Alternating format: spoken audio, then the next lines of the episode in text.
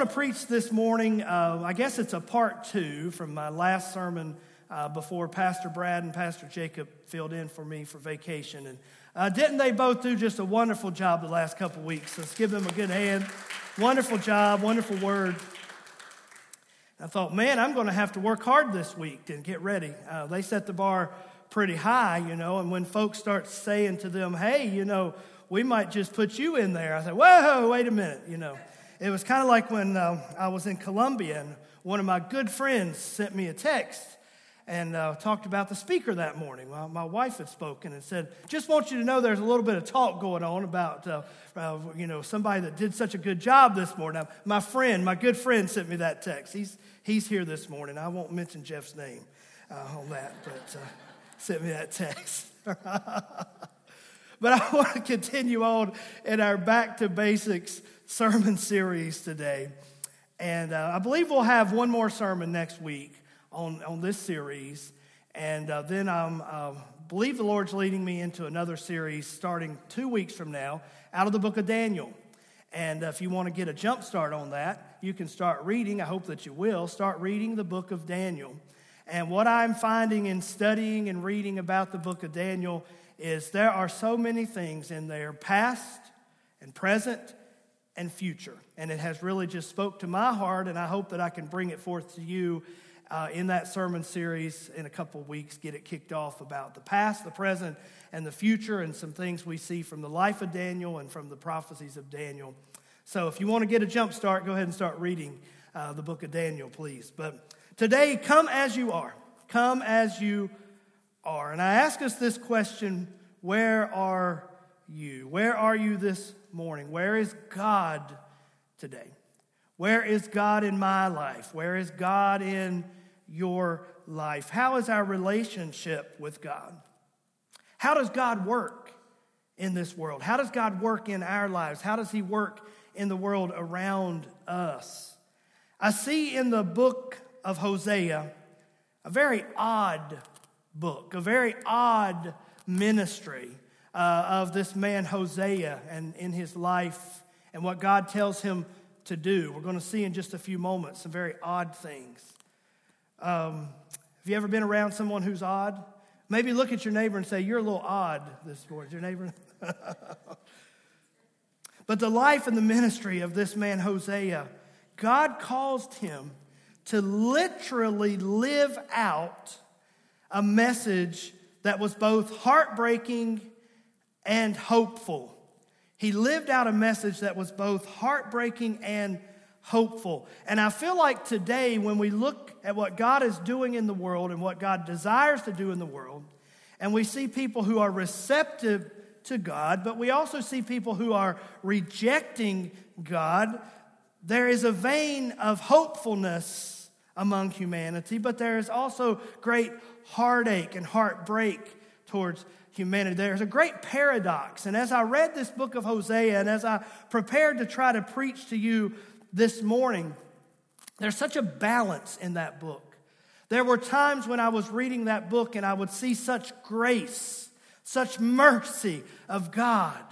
But then there were times when I was reading that book, I saw such judgment from God. So many times with the judgment that I would read and read, and I thought, oh my goodness, enough, enough. Oh man. But there's mercy and there's judgment, and I think, which one is it? And it's both. It's a paradox, it's a balance of both. Today's sermon perfectly segues with what Pastor Jacob preached to us last week about grace and truth. And I believe that that is where we are today. What Hosea is showing us this morning, what Pastor Jacob preached to us last week about grace and truth. We are there in our society today. Now more than ever, people around us need to experience the grace of God. But now more than ever, they also need to hear the truth about God. And so today we see an illustration of both conviction and mercy. We see an illustration of both God's judgment, but God's great desire for restoration of every person. You see, in ourselves, in reference to ourselves, we must all deal with these issues as individuals. We must all deal with this issue of sin versus righteousness in our own lives and what is going to win out in our own life sin or the righteousness of God. You or I, we, you and I must also deal with our heart set. You know, you hear of a mindset, a heart set, what our motives are. Are we going to have fidelity in our relationship with God or infidelity? A steadfastness of heart or an unfaithfulness of heart. And there was a term that I kept stumbling across as I was studying and preparing for this message, and it's a very strong term. It was called spiritual adultery. Now, that's a heavy term. He- heavy term. Adultery is a heavy thing, isn't it? Spiritual adultery is also a heavy thing. And spiritual adultery speaks to having a heart that has strayed away from our first love. You see, long before we ever exhibit actions or attitudes that are sinful, that are contrary to God, long before those things manifest themselves in our lives, our heart changes. Our heart drifts away from God. Our heart doesn't have the fidelity towards God like it one time had.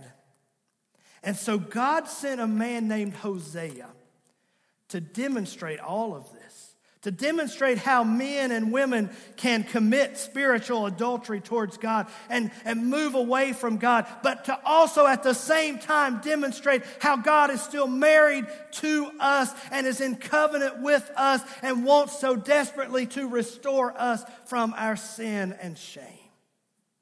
So he had this prophet Hosea essentially do this sit down and stand up. Sit down and stand up. Now, I would do that with you this morning. I'd say, let's stand up, let's sit down. But you would say, it's up and down like a jack in the box, right? You don't want to stand and sit and stand and sit. Sometimes we do that in church, don't we? Stand for this, sit, stand, sit. But he had Hosea to sit down, but to also stand up. And in our lives, in our culture right now, I believe more than ever, we need to sit down. What do I mean by that? In relationship with others and get to know them and know them on their first name and care for them and love them. But at the same time, as we're sitting down, we need to be standing up for the truth. Amen? And it all works together that grace and that truth. So God had Hosea, a prophet, marry a woman who would prove to be unfaithful to him. Very unusual, very, I used that word earlier, odd, very odd thing. He said to Hosea, basically, marry a woman and she's going to commit adultery against you. Now, I've wondered about that very much. A holy prophet, a man righteous, living for God, who's told to do such a thing. I believe that when he married, now this is just my opinion, but I believe when he first married her, that she had not necessarily been doing those things, but God was telling him she's going to do that. And sometimes I've wondered, the human part of me has wondered, how long did it take her before she became unfaithful to Hosea? Did a few years pass and maybe Hosea thought, oh, Maybe God will relent on this. Maybe, just maybe, her heart will stay true to me. Maybe I'll not have to go through what God says I'm going to have to go through with. But eventually, she was a woman of promiscuity, a woman of adultery, and God told Hosea to marry her. Let's read about it Hosea 1 2. When the Lord first spoke to Hosea, he said this to him. Go and marry a promiscuous wife and have children of promiscuity. So he's basically saying, not only do I want you to marry this woman who is going to cheat on you over and over and over again, but I want you to go ahead and have children with her too. How many knows once you marry someone and then you have children with them, your lives are, are mingled together in a very intimate way, and God's telling him a very hard thing to go into. He said, For the land is committing blatant acts of promiscuity. Now, that was the land of Israel and Judah during that time, but boy, that could describe our society and culture right now, couldn't it? We could look around right now and say, wow, this world around us, our society, seemingly more and more and more are committing not just acts of promiscuity, not just sin, not just wrong, but blatantly just flaunting it and being proud of it. He said they're committing blatant acts of promiscuity by abandoning the Lord. And so he has Hosea marry this woman who's going to commit these blatant things against him in order for God to show the pain of the sin and the wrongness of the sin, but to also for God to show his great mercy and commitment to Israel. But it's also a picture to you and I that God stands committed to this world around us, so much so that he sent his son Jesus Christ to die for us. Do you believe that? Say amen. He sent his son Jesus to die for this whole world. This world that is seemingly shaking their hand and their fist in his face, he has sent his son. And if they would receive him, they could find that great mercy and grace that Hosea was modeling here in this book. You see, God's posture towards us is one of grace and mercy and extension. He wants us to come back to Him. But yet, if we don't come back to Him, there is a judgment and a wrath that is poured out from God. And we see that balancing within this book of Hosea. In our society today, we hear God is love, God is love, God is love. God would accept anything, Jesus will accept anything. But no, God is love, but God is a God of holiness and righteousness, and his wrath of judgment must be satisfied through his son, Jesus Christ. And so the message to this world today is repent and call upon the name of Jesus Christ so that the wrath of God, the judgment of God won't come upon you and receive his tender mercy and grace. Amen. We need to sit down and enter relationship with God, and we need to stand up for the truth of God's word. The Hebrew word for mercy describes loyalty and devotion. And God has great loyalty and devotion to us.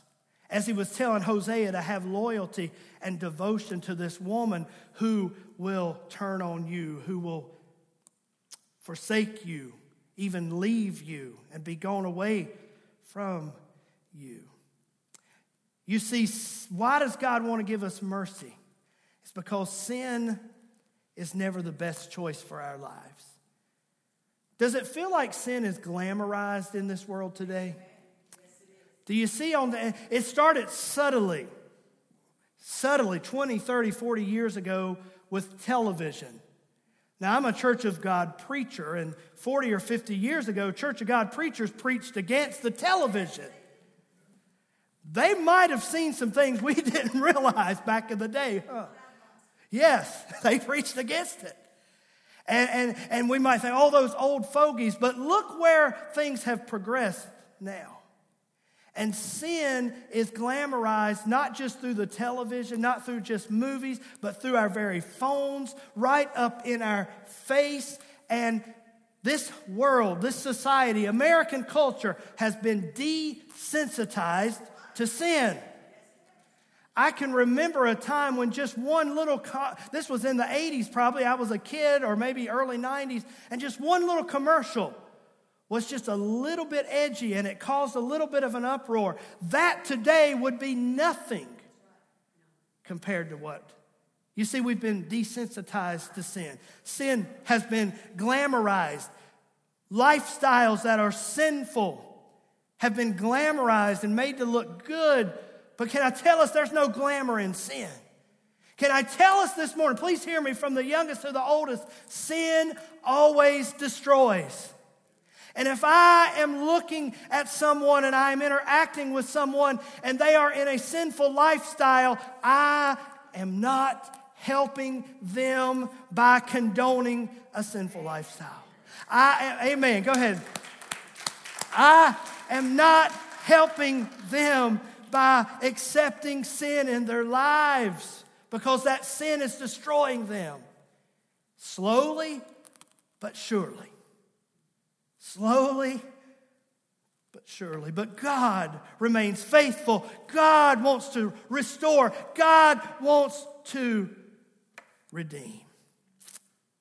He wants to be on a first name basis with us. He wants to have relationship with us. He wants to be intimate with us. It's one thing for me to know you as Mr. This or Mrs. So and so, but when I know you on a first name basis, on a first name level. And within the book of Hosea, we see some plays on words, not just with Hosea marrying the harlot, but also with what Hosea was tell, told to name his children. God used that even as a story of, of all of this to show his point. You see, Go, uh, you see, Hosea's wife was named Gomer. Anybody remember Gomer that worked down at the garage in Mayberry? Gomer. I read, I read about these names that he had to name his children, and I thought, man, wasn't it bad enough the guy had to marry a harlot? Then his wife's name was Gomer, of all people. Well, I'll be, you know. So bad enough to be married to a harlot, bad enough that her name is Gomer. Then he had to name his children these awful names that represented the judgment of God that was getting ready to come. So, one of the names that he had to name his, his first son was Jezreel, which Jezreel is a place. But what God was saying there was, My judgment and bloodshed is getting ready to come on the household of Jezreel and on the kingdom of Israel. What an awful thing to have to name your son something like that. Then he had to name his daughter Lo Ruhamah. And that Lo means no, Ruhama means compassion. So he named his daughter No Compassion. Now, I don't know who the young man was that married his daughter, but how would you like to marry somebody who had no compassion?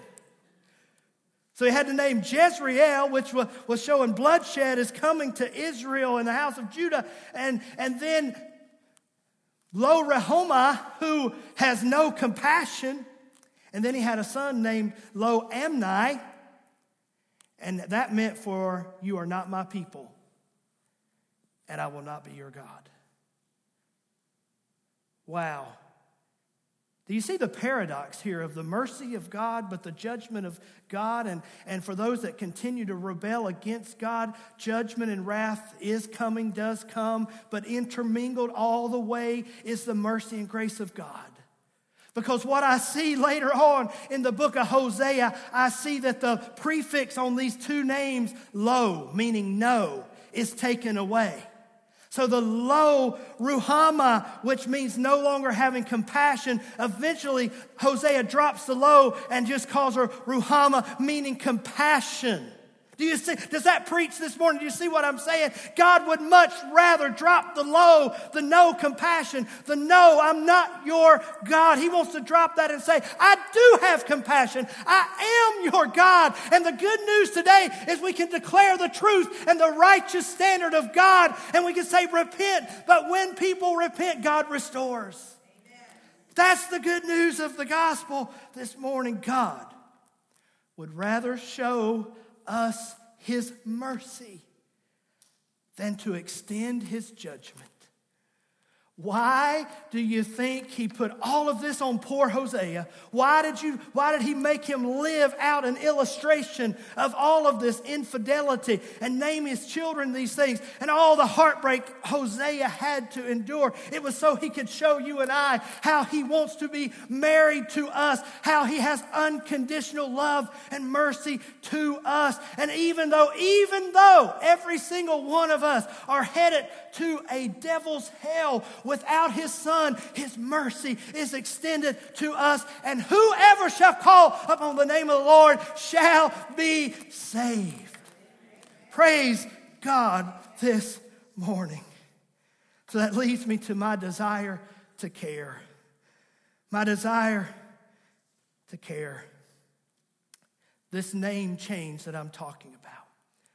When he dropped the prefixes and it went from no compassion to compassion when it went from, You're not my son, you're not my child, I'm not your God, to I am your God. It reflects our God as a loving Father. It reflects our God as a loving husband, as is exhibited by Hosea. Do you know there came a time in this narrative where Gomer, Hosea's unfaithful wife, had totally left him and gone and played the harlot and with who knows who and where knows where. And, and God says, You go and you find her and you bring her back to you. Bring her back to your marriage. Bring her back to your marriage bed. Bring her back to your house. You go and find her.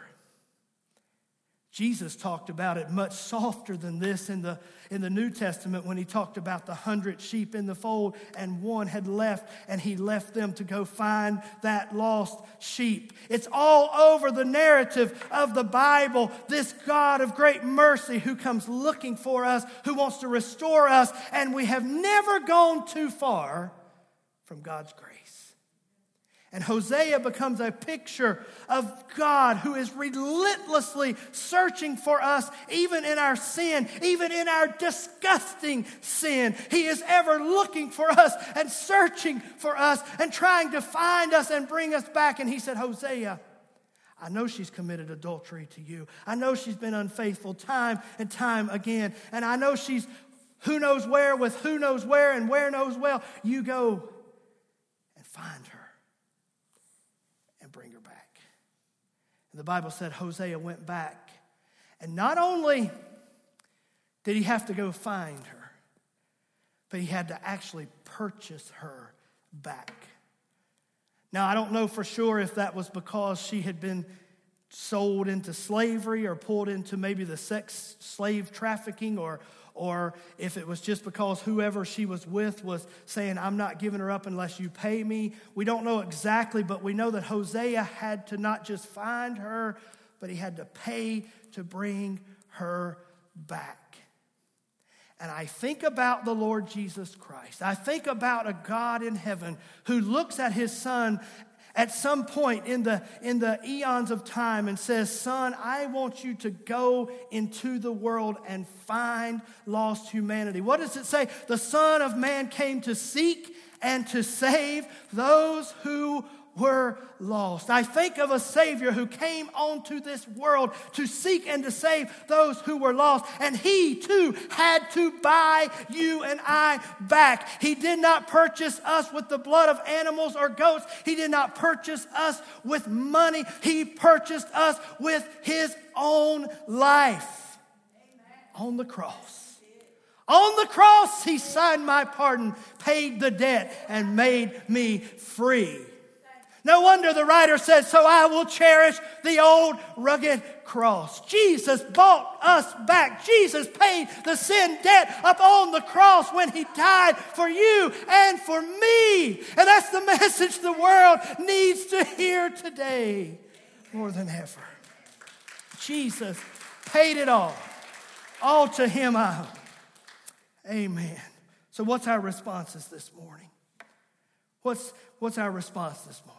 One is this I say to you with all love and all, all concern, receive his mercy immediately.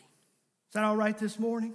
Receive his mercy immediately.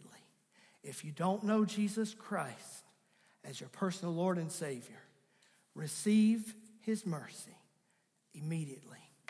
If you know Him as your Lord and Savior, but you find that there are things in your life that you need His mercy, you need a fresh forgiveness, you need some things to change, you need to come closer in intimacy with Him, receive His mercy immediately. Is that all right this morning? And then the second response to this message is after we've received His mercy, let's extend His mercy.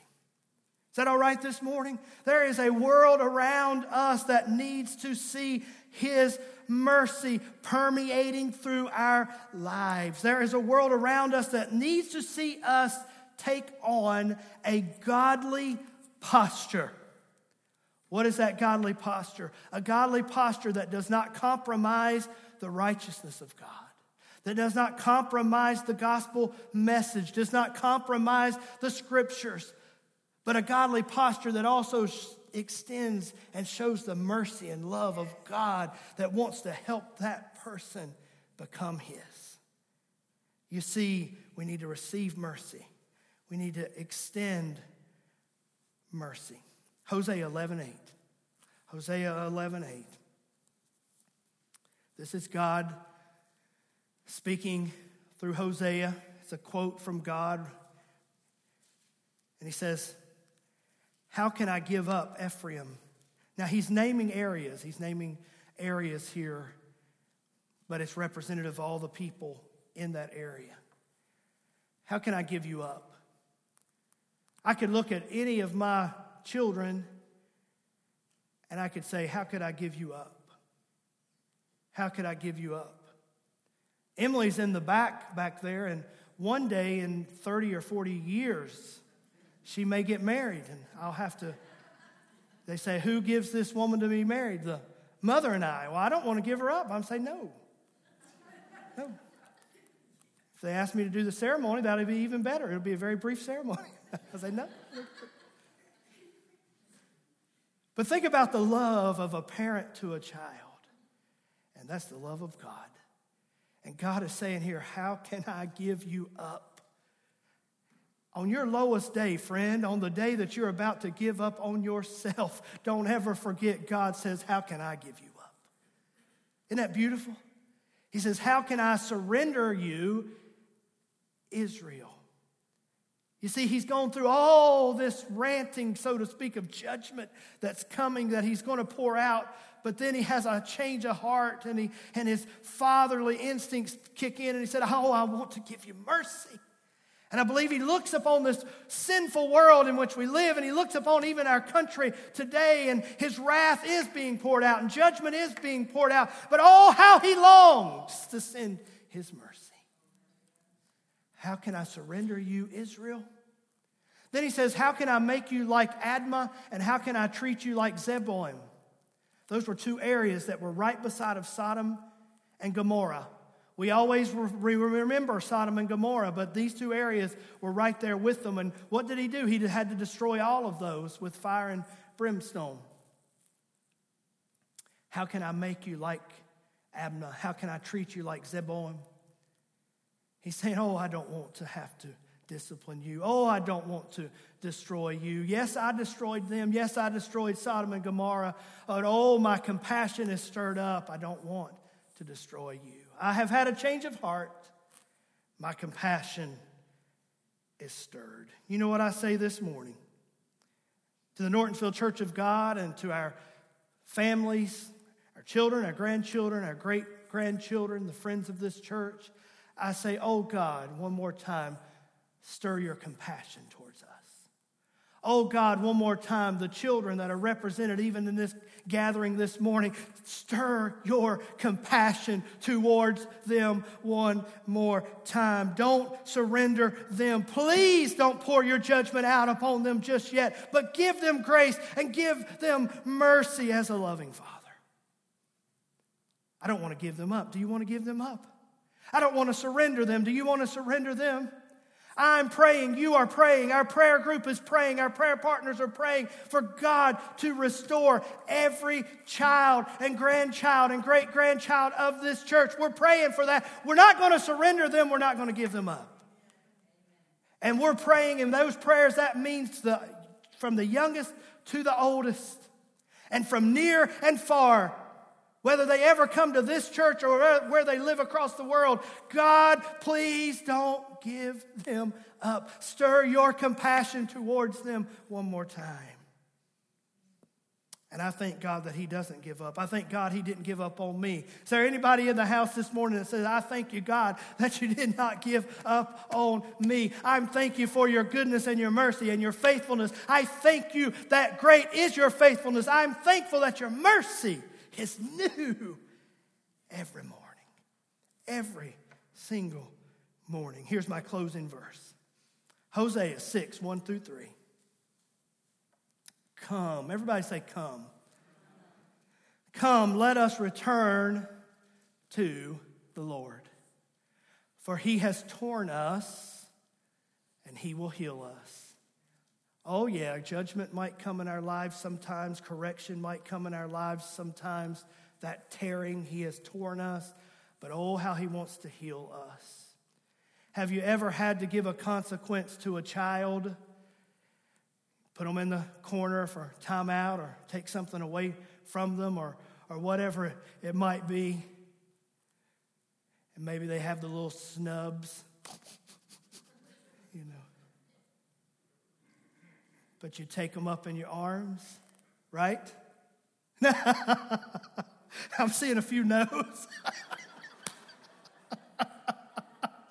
you take them up in your arms after you have given them that consequence and you love hold them, right? You see, correction is a thing of love. Correction by God is a thing of love. And yes, He may have to discipline us sometimes, but oh, how He wants to heal us. He said, He has wounded us, but He will bind up our wounds. Isn't that a precious thought this morning? Come, let us return to the Lord. Would you stand with me today? Would you just bow your head with me right now and just maybe just pray this prayer to the Lord? Lord, I come. Lord, I come.